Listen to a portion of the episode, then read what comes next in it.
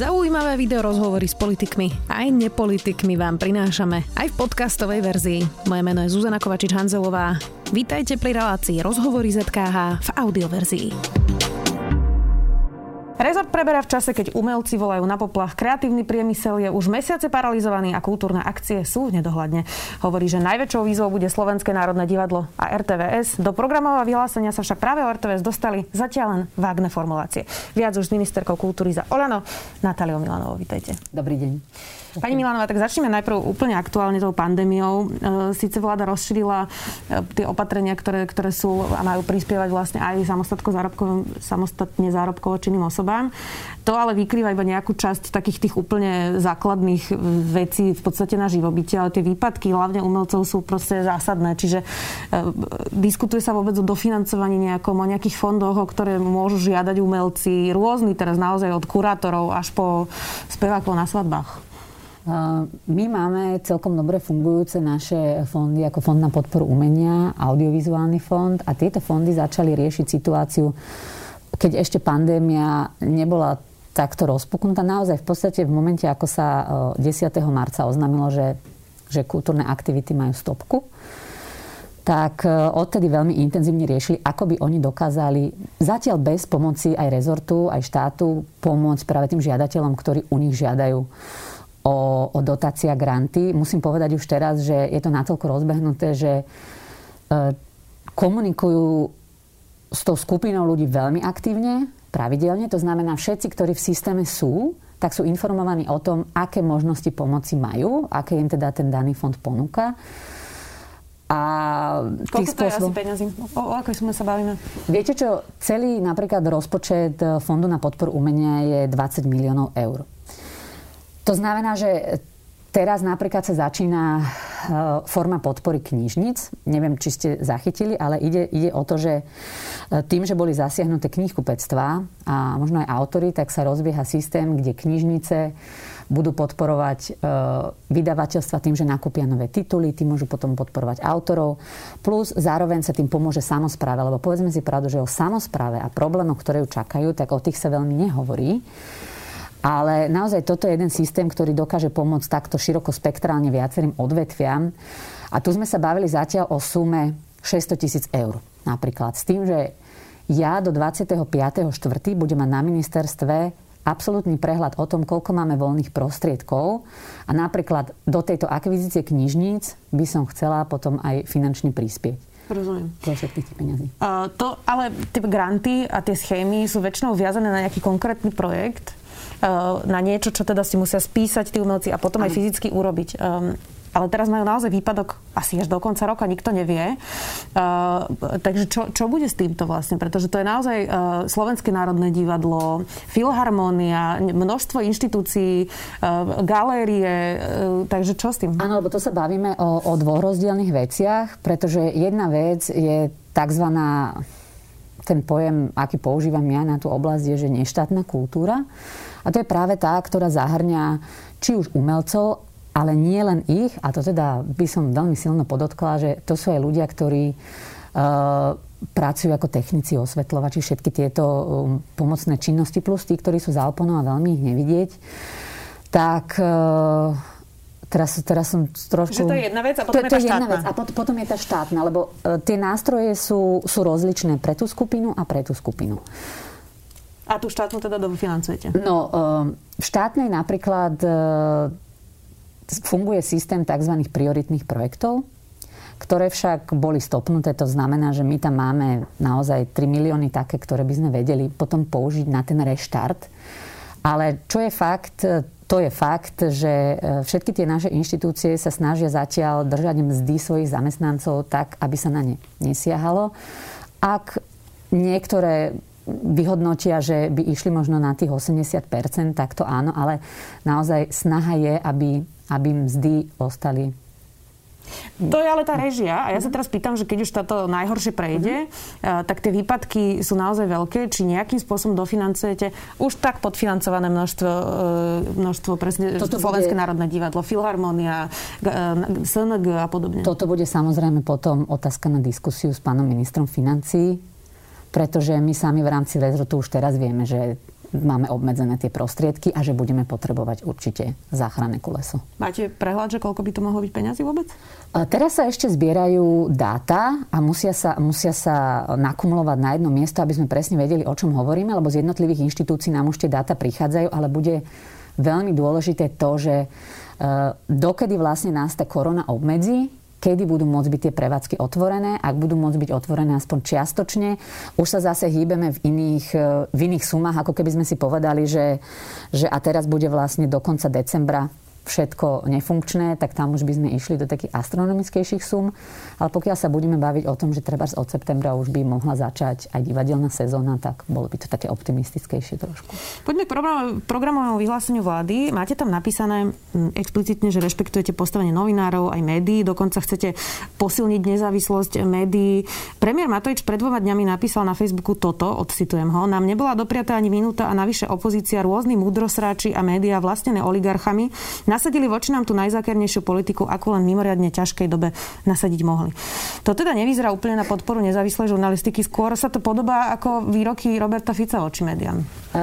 V tomto nemusíte mať vôbec žiadne obavy, pretože tak ako pred dvoma rokmi, to bolo po, po vražde Jana Martiny, vznikla skupina práve, ktorá sa mala venovať e, tomu, aby bola zabezpečená lepšia ochrana novinárov, aby bol ochránený zdroj a všetky tieto dôležité veci, ktoré momentálne v tlačovom zákone ani v žiadnom inom zákone zadefinované nemáme, tak e, táto pracovná skupina bude pracovať aj teraz na našom mediálnom zákone, lebo vtedy sa stretla tuším raz a to bol koniec. Ale my potrebujeme zapracovať európsku smernicu, ktorá sa týka regulácie sociálnych sietí a teda médií a súčasne sme si povedali, že to, čo už malo byť dávno urobené a my teda to chceme urobiť, najlepšie ako sa bude dať, tak to všetko tam bude zapracované. Po mesiaci Igor Matovič útočí na médiá. Máme neskôr očakávať od neho aj proti slovenské prostitútky? To si myslím, že nie. Čo na to hovoríte, na tento jeho status? Uh, ja, sa, ja sa k vyjadreniam Igora Matoviča ako je, je to jeho spôsob komunikácie. Ja si myslím, že uh, ne, nebudem ho nejakým spôsobom teraz ani, ani haniť, ani niečo, tak to cíti. Vy by ste to napísali? Nie. Vláda bude vydávať vlastné tlačové noviny do každej domácnosti. O tom Igor Matovič už vlastne hovoril aj pred voľbami. To znie trošku ako propaganda za vládne peniaze. Ako to máme vnímať? Uh, áno, akože s týmto sa stretávam aj ja veľmi často. Pravda je taká, že my sme túto tému tlmočili aj pred voľbami a takisto aj po voľbách to, čo my chceme prostredníctvom noviny dosiahnuť, aby ľudia boli e, svojím spôsobom informovaní o tom, čo vláda robí.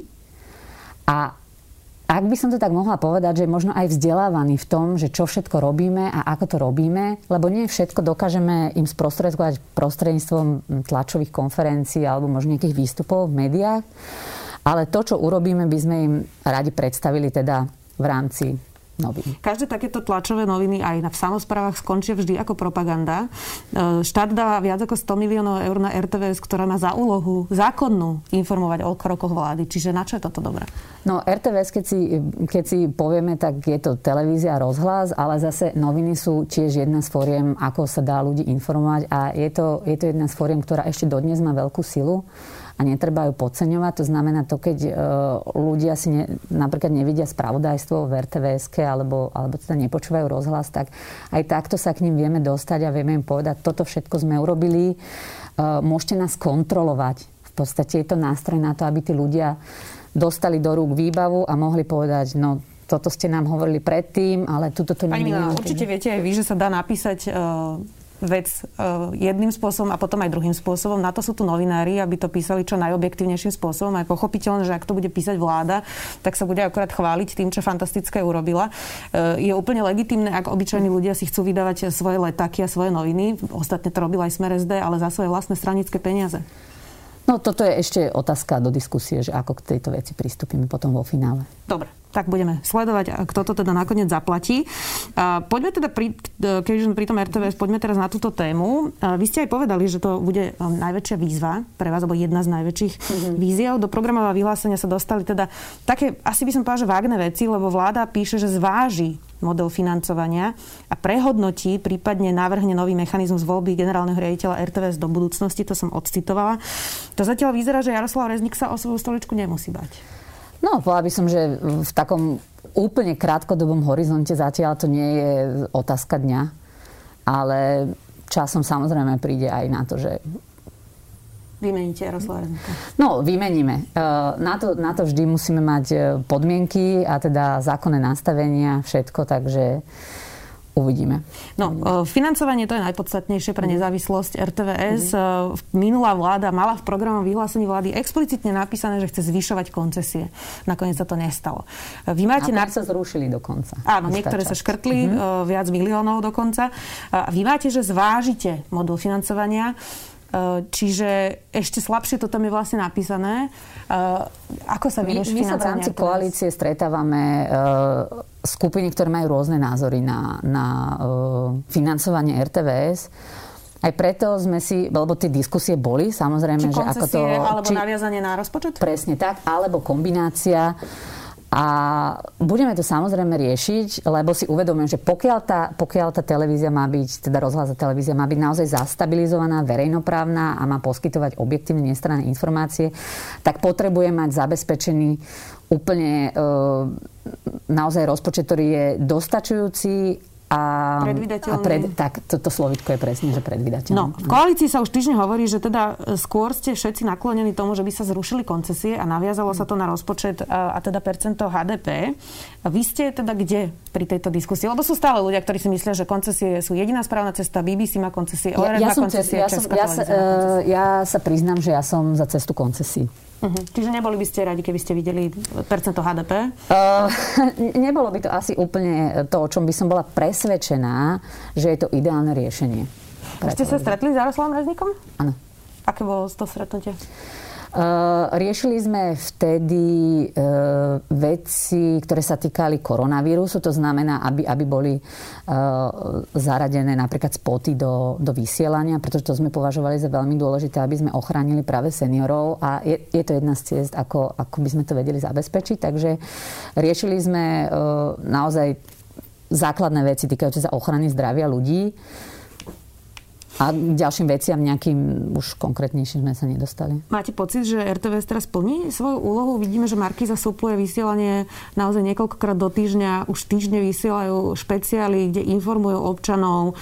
A, e, tak to podobne k tomu pristúpila aj súkromná televízia JOJ a RTVS v podstate len minulý týždeň spustila teda nejaké mm. mimoriadne vysielanie, ktoré malo aj veľmi nízku sledovanosť.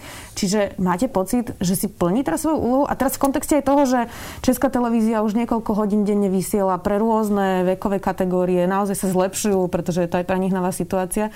A RTVS ako keby stále spala a vyčkávala, alebo ako to vnímate? Uh, Myslím, že sa všetci zhodneme, že to vysielanie nie je ideálne a má ďaleko od toho, aby bolo ideálne. Um, je to vec, že Nedá sa to urobiť teraz zo dňa na deň, lebo tá televízia, ja to stále inak, pardon, ja sa veľmi ospravedlňujem, že to, že to vlastne vzťahujem na tú televíziu, ale uh, je to vec, ktorá, ktorá škrípe dlhodobejšie. A je, akože nie je v našej moci teraz mať tu čarovný prútik a, a povedať si toto, toto, toto, toto, toto. Skrátka, uh, tie procesy naozaj nebudú ozdravené zo dňa na deň, ale ako čo napríklad uh, musím povedať je, aby som bola ja objektívna, že pán riaditeľ sa snažil nám vychádzať maximálne v ústrety. E, zároveň ale analýzy hovoria, že nadržiavalo spravodajstvo Slovenskej národnej strane. A čiže... to bolo pred, pred voľbami. V tejto súvislosti zorganizoval aj náš poslanec Kristian Čekovský výbor, kde teda e, pán riaditeľ si mal obhájiť, že ako to bolo celé. Takže to sa odohralo všetko na pôde výboru v parlamente.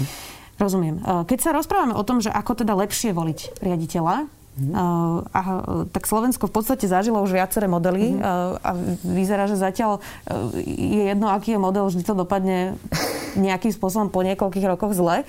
Uh, takže vy sa prikláňate k čomu? Aby to volila nejaká rada, kde budú odborníci, alebo aby to zostalo v parlamente, pretože tá rada v 90. rokoch za Vladimíra Mečiara uh, volila šialené mená a, a naozaj tá televízia bola v, zúfalom stave, čiže to sa nám už v minulosti neosvedčilo. Kde ste vy vlastne v tomto?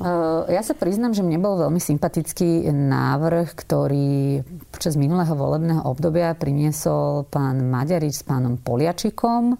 Je to model, o ktorom sme vlastne aj my v obyčajných ľuďoch e, debatovali a síce ten, že by riaditeľa volilo tzv. tá skupina 12 voliteľov, nazvime to. Ale potom sa dostávame do takého jemného sporu, že 12 voliteľia, keď teda zvolia riaditeľa, e, komu sa on bude zodpovedať. Pretože reálne je to verejná, verejnoprávna televízia, ktorá by možno mala by tam byť ten mechanizmus trošku kontroly. No nie je práve problém, že sa vždy zodpovedá politikom ten riaditeľ?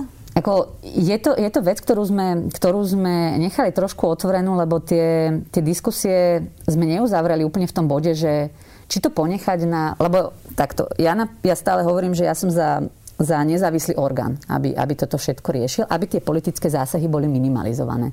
A že potom naozaj vyvstáva otázka, že kto potom vlastne následne preberá tú zodpovednosť.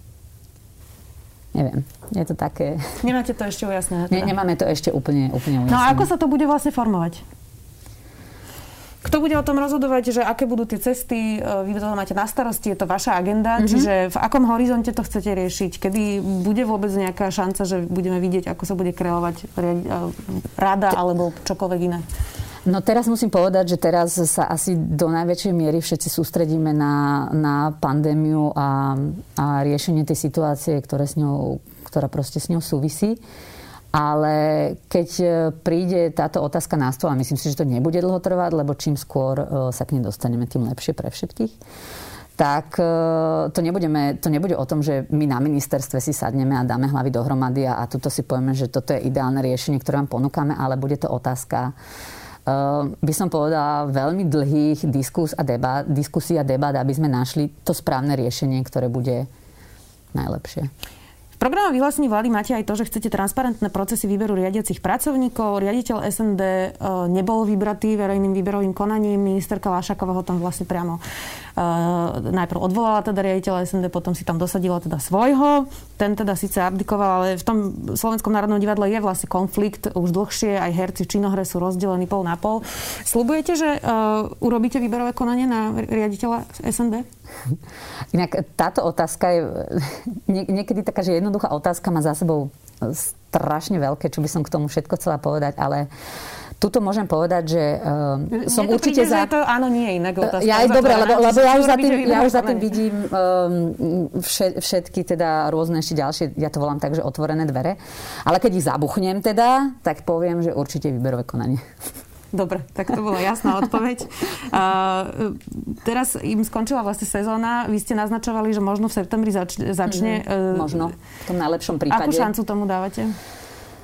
Uh, ja by som povedala, že 50 na 50. Uh-huh. 50 na 50. Keď sa pozrieme napríklad do Čiech, tak tam viem, že uh, múzea, tuším, idú otvárať už 8.6. Takže ja som optimista, ale to, to viem, že toto reálne určite nebude. Ale, ale naozaj by som chcela povedať, že ten september už bude fajn. Explicitne v programe vyhlásení vlády spomínate aj Maticu Slovensku a teda konkrétne sa tam píše, že zvážite jej financovanie. Čo to presne znamená? Momentálne je Matica Slovenska v podstate financovaná z rozpočtu tým, že ministerstvo ako rezort je, nazývam to taký, že prietokový ohrievač. Ale nikto sa už dlhú dobu nezamýšľal nad tým, že či tie peniaze, ktoré do Matice idú, sú využívané zmysluplne a, a na to, aké poslanie Matica by mala plniť. Je v hre, že vôbec štát nebude financovať Maticu Slovensku? Či, či úplne, uh, tak to, to by som nepovedal, lebo všetci si uvedomujú ten význam Matice, ktoré z historického pohľadu má, ale Matica ostávala uh, dlho taká, pri všetkých organizáciách ako keby taká nepovšimnutá, že nikto sa jej roky nevenoval a povedzme si tak, že ja z niektorých tých posledných uh, vecí, ktoré sa odohrali, ako odozdávanie cien pánovi Ridlovi a, a podobné záležitosti, ktoré boli jednoznačne stranické, ako Matica slúžila na stranické účely, tak to nie som ochotná ani akceptovať, e, ani tolerovať a, a myslím si, že by na to nemali ísť teda peniaze zo štátneho rozpočtu. Marek Maďarič vlastne predtým, než odišiel z ministerstva, dlho hovoril o tom, že sa musí reformovať Matice Slovenska, inak ju nebude financovať. Čiže v tomto ste zajedno s Marekom Maďaričom? Myslím, že som to zachytila aj ja a áno, áno, môžem povedať, že tu sa zhodneme. Ex-ministerka Lašaková vás kritizovala hneď na začiatku, že teda ju kultúrna obec neprijala a pritom má 12 rokov skúsenosti z kultúry a vy nemáte žiadne. Odcitujem ju, stačí vám vysokoškolské vzdelanie, dejepis, slovenský jazyk a literatúra, príslušná prax až, a tak, asi až taká potrebná nie je. Toto stačí, aby ste boli v liberálnom svete, odborníkom napísala. Prečo nemá pravdu? No, prepačte, ja som, eh, keď na to príde, tak poviem aj viacej, ale priamo, priamo k otázke. Uh, ja som vyštudovala slovenský jazyk a históriu. E, potom som učila a vlastne súčasne s tým som poprvé od roku 1997 e, chodila po filmovačkách s divadelno s divadelno kaskaderskou, úplne divadelno, skupinou Borzeus a s tými sme teda zažili naozaj či už natáčanie slovenských alebo amerických produkcií. To je jedna vec. Druhá vec, e, napísala som knihu pre deti. To niekto nad tým môže mávnuť rukou. Pre mňa je to veľmi dôležité povedať, že je to kniha o histórii Slovenska pre deti. Taká v podstate, aká tu predtým ani nebola. Zobrala som si prípad, e, príklad zo zahraničia. Lebo chcem, aby deti už od mala vedeli, že naša krajina je ozaj perfektná, keď to tak zjednoduším, a že sme, že sme mali by sme byť hrdý, sebavedomý národ. Tak chcem, aby to pochopili tak, nie, že im niekto prikáže spievať hymnu na začiatku roka, ale preto, aby to spu- e, precítili. A ďalej e, založila som zážitkové divadlo. Zážitkové divadlo je vec, o ktorých sa veľmi dobre sa o nich hovorí, ale reálne ich veľmi málo, niek- veľmi málo niekto vykonáva, pretože to je jedna z najťažších vecí, kde spájate divadlo a výchovu a vzdelanie. My sme to dokázali. Dokázali sme od roku 2012 urobiť predstavenia o Ludovitovi Štúrovi, o Konštantinovi Metodovi. Chodili nám žiaci zo škôl na naše predstavenia, vrácali sa k nám, lebo sme to robili dobre, robili sme to zo srdca, robili sme to viac menej zadarmo.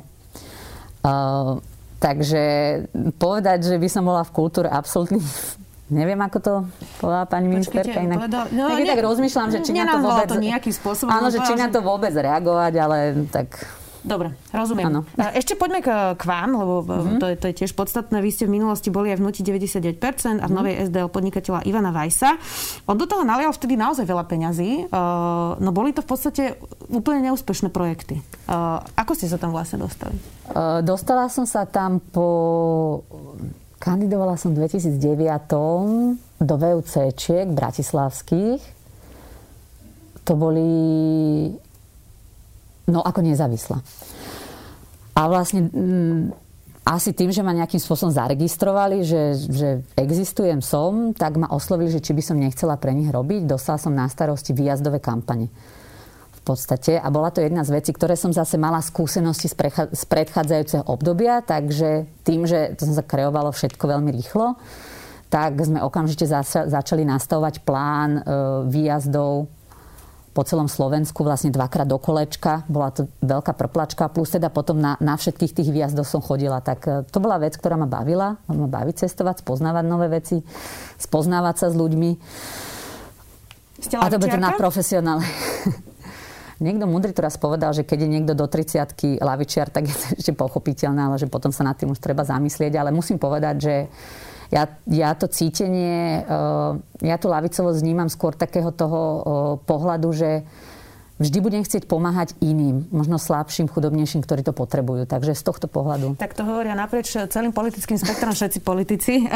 Zaujímavé je to, že vás spomína Peter Todt, ktorý e, dnes vlastne vypoveda proti Marianovi Kočnerovi, ale bol dlhoročný jeho priateľ blízky. On vlastne písal v jednom zo svojich blogov na Ďateľ.sk, že na fotografii z reštaurácie Pizza Mica Uh, niektorí zistili, ľudia zistovali, kto tam je s ním a priznal, že ste tam boli s ním vy. Aký máte vzťah s Petrom? Áno. Uh, no, tým, že ja som robila tie výjazdy pre 99 a on taktiež spolupracoval v tom projekte, tak áno, boli sme spolu na obede. Ste kamaráti alebo známi? to, by som, to by som nepovedala. To je ako keď kolegovia mm, idú párkrát na obec, tak skrátka, neviem, ja napríklad vždy chodím rada na obec spoločnosti s niekým iným a keď sme boli viacerí kolegovia, no tak ja, sme išli spolu ja to vôbec nespochybnem, ja sa iba hej, pýtam, či ste priatelia, alebo či nie, sa poznáte nie, nie, lepšie. Nie, nie. Kedy ste sa naposledy videli? No tak asi predpokladám, že v tom roku 2000, neviem, kedy to bolo, 12 alebo kedy. Pri, tak, pri tom obede. Pri tom, pri, áno, áno, áno. Dajme si záver, tri veci konkrétne, ktoré teda za vašho ministrovania budú v kultúre inak. Ale skúsme nie tak nadnesenia, aby kultúra bola na prvom mieste a tak, ale, ale niečo konkrétne, čo chcete, aby keď budeme robiť odpočet, boli tri hotové veci. Také, že úplne, úplne najkonkrétnejšie? Áno, čo najkonkrétnejšie? Tak začnem možno uh, z na, na, v pláne dňa takom veľmi skorom je Národné osvetové centrum, ktoré budeme transformovať, aby to bola naozaj jedna funkčná organizácia, ktorá má, má plniť to, čo má v popise práce. Lebo zatiaľ tam, ako sme zistili, plynulo veľmi veľa peňazí na nie vždy zmyselné veci. Takže to, to si myslím, že sa nám podarí. Ďalšia vec, ktorá síce nie je v programovom vyhlásení vlády, ale veľmi mi na nej záleží, aby sa dokončila Krásna hôrka a Slovenská národná galéria. Verím tomu, že ten čas príde, ale keďže už tie projekty sú naozaj veľmi dlhodobo robené a vieme, k akým problémom tam dochádza, tak verím tomu, že za 4 roky už naozaj ten čas príde, kedy ich brány sa otvoria. A e, ešte tretia vec, ale chcete po mne takú úplne konkrétnu. Ja mám v srdcovku tie kultúrne pamiatky, ale to je veľmi rozsiahla oblasť, ale v každom prípade by som bola veľmi rada, keby sa aspoň dokázal navýšiť e, finančný objem do e, dotačného systému Obnome si svoj dom, aby tie pamiatky nám nepadali ako tam je vlastne dlh až 5 miliard eur, čiže to je naozaj... 5,5 miliardy, to je, to je tak spoločenský dlh enormný, že nepodarí sa nám to zachrániť hneď, ale eh, ja hovorím, že táto oblasť potrebuje jednu veľkú komplexnú reformu, lebo dlhodobo bola odsúvaná niekam. Však pamiatky vydržia, no tak tak nevydržia. Povedem si tak, že nevydržia. Budeme to sledovať. Uh, verím, že prídete opäť, lebo sme nestihli ešte množstvo tém, ako je Kunsthalle, Galeria a podobné témy, takže radi vás tu privítame aj na konkrétnejšie témy z tohto. Ďakujem veľmi pekne, že ste prišli. Dnes to bola ministerka kultúry Natália Milanová. A ja ďakujem za pozvanie. Ďakujem. Počúvali ste podcastovú verziu relácie Rozhovory ZKH. Už tradične nás nájdete na streamovacích službách, vo vašich domácich asistentoch, na Sme.sk, v sekcii Sme video a samozrejme aj na našom YouTube kanáli Denníka Sme. Ďakujeme.